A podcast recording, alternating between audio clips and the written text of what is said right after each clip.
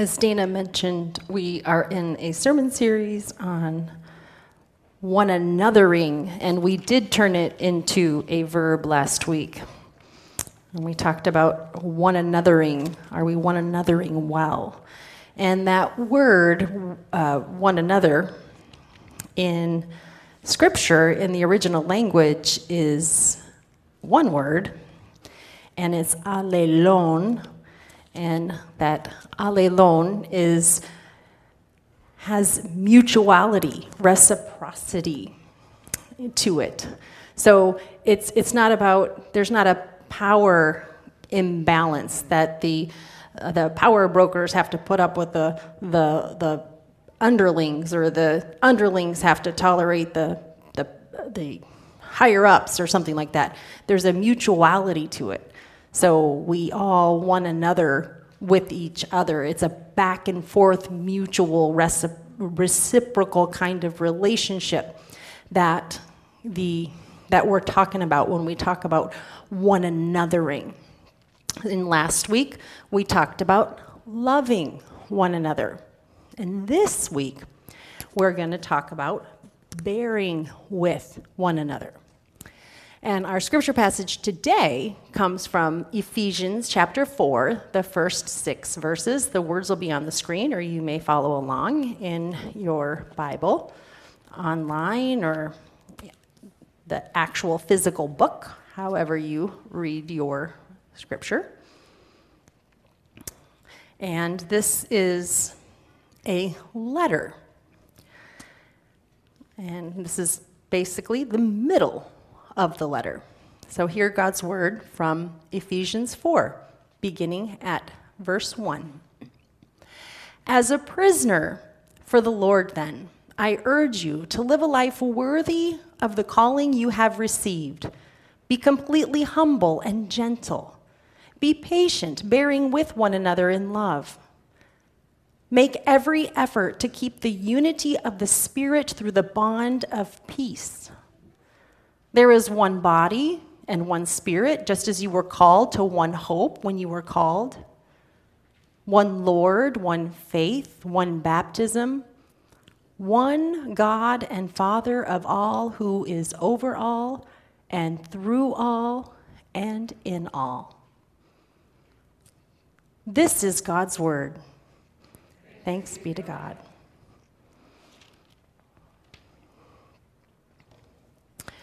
As I just mentioned, this is this section I just read is part of a letter, and the letter is attributed to the Apostle Paul, and he's writing to the church, the new church in Ephesus. So we call it the letter to the Ephesians, and it's a church that Paul himself planted a couple of years prior. And these are Gentile converts. So it's a, it's they're Gentiles, which is so if you're not familiar with that term, there's Jews, there's Jewish people who are religious, who've been religious their whole lives and have been raised around this religious upbringing. And then there's everyone else. You're either Jew or you're everyone else, Gentiles. So like most of us would be the Gentiles because we many of us are not Jewish people raised in the Jewish faith, right? So, um, you know, there's the Jews and the Gentiles, and the Gentiles who've come, the people who've come to Jesus, they're the Gentiles. So, in Scripture, when you read Gentiles, they're the, the people who weren't raised in the church, raised in the faith, who have come to faith, and now they're following Jesus. So, this is what the letter to the Ephesians is the letter to the Jewish, the Christian community in Ephesus. Now, this letter is a letter of encouragement. And Paul, there are other letters in the Bible that are like smackdown letters, like the letter to the Corinthians. The people are behaving badly. And so Paul writes them in Corinthians and tells them, you know, stop doing this, start doing that, don't be acting out of order, and he calls them out.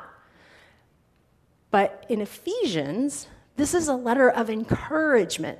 And that's what we have going on here. So this he's encouraging the followers of Jesus. So it's not try harder, try better. It's rather this is what one anothering well looks like. Let me set you up for success, baby Christian church that I love, near and dear to my heart because I planted you. This is the tone of Ephesians. So, Paul encourages in verse 1 I urge you to live a life worthy of the calling you have received. So, again, it's not a earn it, pull your weight, you know, you know, measure up. Rather, Paul is communicating you are now followers of Jesus. You have a new family, you have a new identity, you have a new coat of arms, so to speak. And this is what it means to look and act and live like your new family, like, like, like a follower of Jesus. And then he goes on to list fruit of the Spirit kinds of things be humble, be gentle, be patient. This is how um, the world would, this is, this is how the world will see Jesus through you. This is how you're, we, sometimes you hear people say, um, I think it was Teresa of Avila said, um, you're the only hands and feet of Jesus people will ever see. Um, like, people will see Jesus through you. And, um, and then he goes on to say, bearing with one another in love, verse 2. And this bearing with word, it's not like um, encourage and stand alongside. It's not a friendly friendship word. It's a tough word. It's, it's a word, the synonyms are endure, put up with, tolerate, indulge. It's a word that requires some amount of sacrifice. It's not an easy thing that Paul is encouraging the Ephesian believers to do. Bear with one another, put up with each other, tolerate one another in love. So it connotes sacrifice. It's not easy. You Gentiles are now on the same team with the Jews, the insiders and the outsiders. It was all segregated before and separate, and the us's and the thems and the these peoples and the those peoples. Well, guess what? Now you're all on the same team. We did this last week when we highlighted the words how many times is the word one noted there? Seven times. One body, one spirit, one hope, one Lord, one faith, one baptism, one God and Father of all. We are a united body, united people, one family on equal footing. And you got to think the people in the church are like, whoa, whoa, whoa, whoa, whoa. Wait a minute. We're on the equal footing. We're on the same team now. We're on the same family. Are you kidding me? Have you seen them? Look at what they eat. Look how they dress. We're the same. I don't think so. Have you seen how they raise their kids? Are you kidding me? Look how they act. Have you heard how they talk? Yeah, we're not the same. And the Apostle Paul is saying, they are your family. We are family. We are all followers of Jesus now. We have the same identity. We are one in Christ. Those people are your people. We are all the same people. Bear with them. Do that hard work.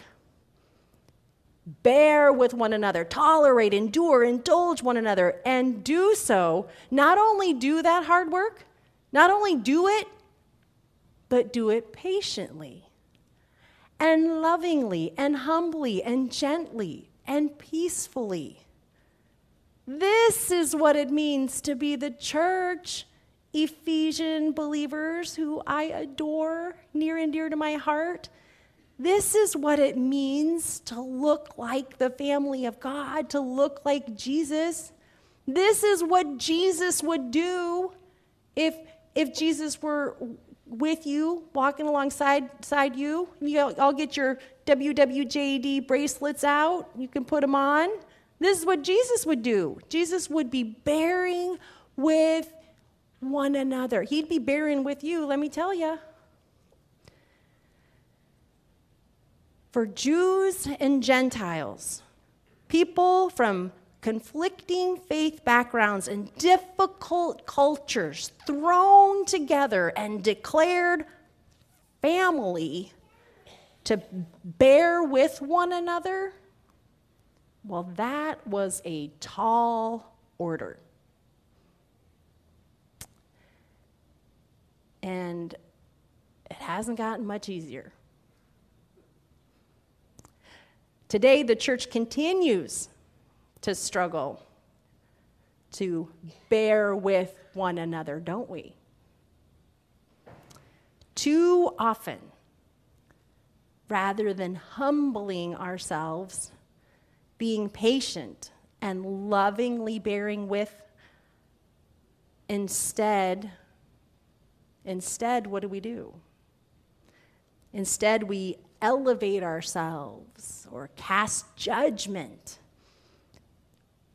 or prioritize our own comfort and perspectives and preferences over others. We like what we like, we want what we want. We conduct ourselves in ways that bear no resemblance to what Ephesians 4 says, no resemblance to the way Christ would engage people. When our privilege is threatened, we marginalize one another. If we don't like what we hear, we silence one another.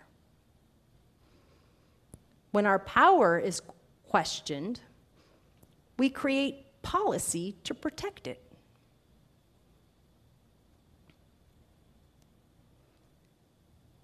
What do you do What do you do when you find it difficult to bear with one another? What's your coping mechanism? Watchman Nee is a Chinese Christian convert, someone I very much enjoy reading. And in his book, Sit, Walk, Stand, he writes this uh, about this particular passage. Watchman Nee says, the body of Christ is not something remote and unreal. So, the body of Christ, it's sort of like Christianese. We talk about the body of Christ. We refer to the bread of communion as the body of Christ, and we refer to people as the body of Christ. And like regular people walking around this, on the street and talk about the body of Christ, like what does that even mean? So, the body of Christ, you know, us here, the family of God, this is lingo, right? Watchman, Nee says, the body of Christ is not something remote and unreal. It is very present and practical. Y'all, right here, sitting in your chairs.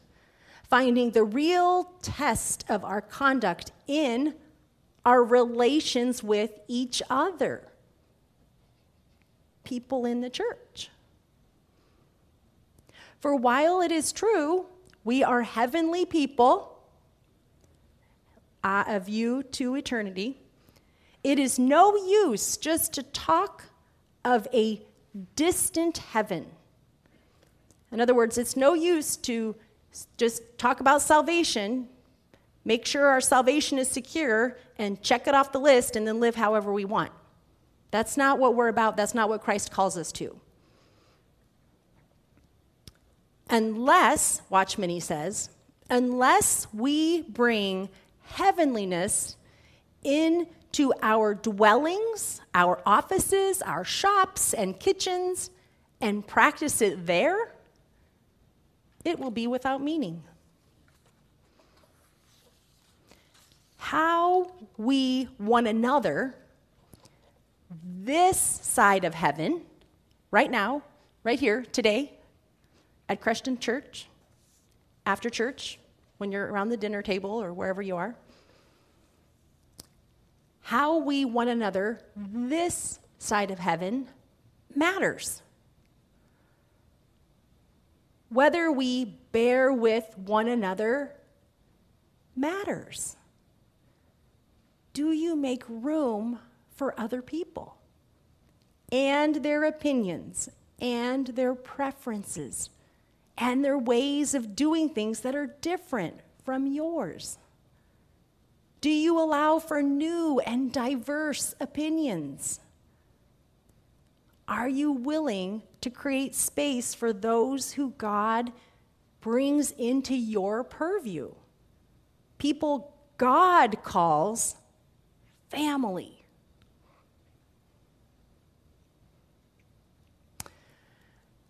Thankfully, God calls all of us to bear with one another. And so the church persists. There's hope. The brand new Ephesian church doesn't have to one another alone. It's not a sink or swim situation. First, they have each other. As I said earlier, there is a reciprocity to the one anothering. One person isn't always putting up with the other person. There comes a time when the tables will turn, and the tables do turn. We put up with each other, and we have each other. And not only do the Ephesian Christians have each other, they have the Holy Spirit. The Holy Spirit is working among and around and through them. They have one Spirit, and it's the same Spirit moving through all of them. The mysterious Holy Spirit that's on the move and working without their complete understanding of when and how and where, but a certainty of this is happening. There is one spirit, the same spirit that worked and moved and in and with through Jesus Christ is working in and with and around and through their community and in each of them. They have each other, they have the Holy Spirit. And they have a unified mission one hope, one Lord, one faith, one baptism. They are on the same page. One God of all, over all, in all, and through all. And this is beyond their ability to grasp.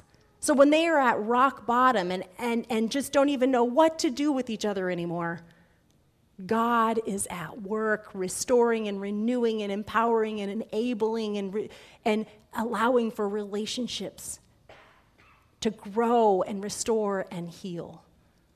They don't do this alone. Our text today encourages the Ephesians to bear with one another in love, and they can do this even when it's difficult because God is bearing with them.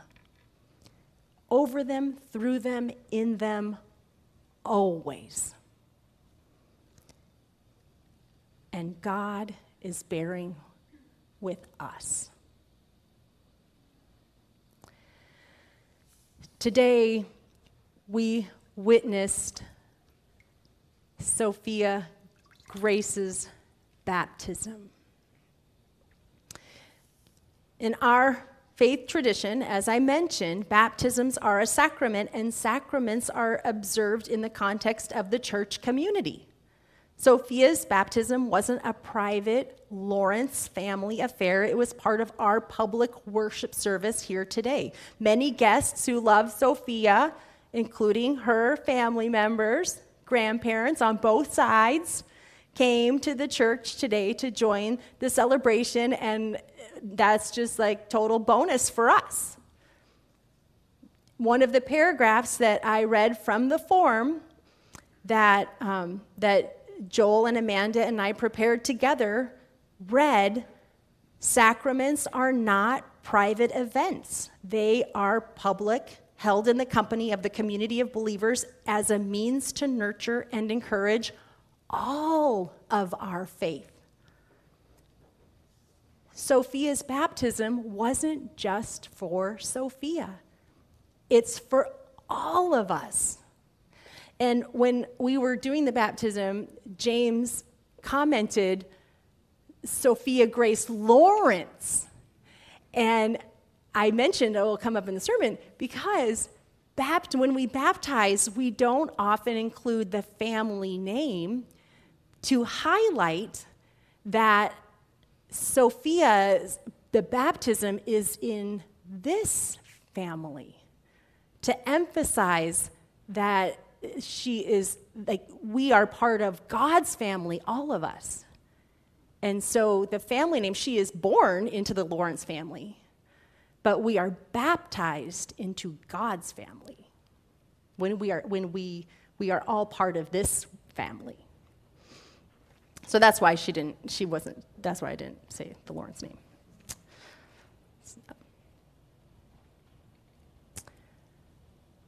When I baptized Sophia, I baptized Sophia in the name of the Father and of the Son and of the Holy Spirit. And her baptismal identity is my baptismal identity and your baptismal identity. We are all part of the same family. Sophia's my people. She's your people. We all belong to each other.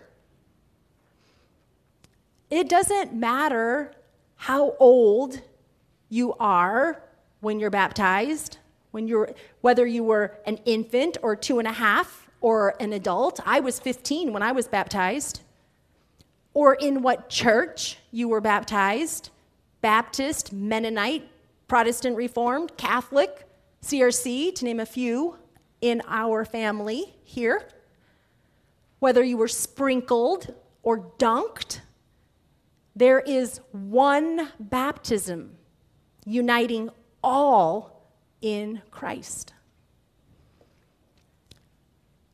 We are one people in this world together, pursuing the Christian faith together, united by God's Spirit together, in the name of Jesus, together. There's an African proverb that says if you want to go fast, go alone.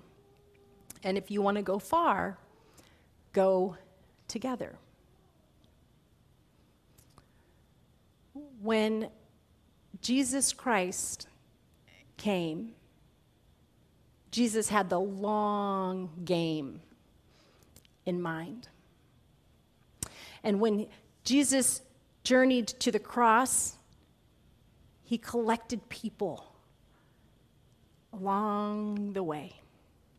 And then he went beyond to prepare a place that we might someday go and be with him where he is. And meanwhile, Jesus, by the power of his Holy Spirit, empowers us to bear with one another his family together on this journey, the family of God. Let's pray.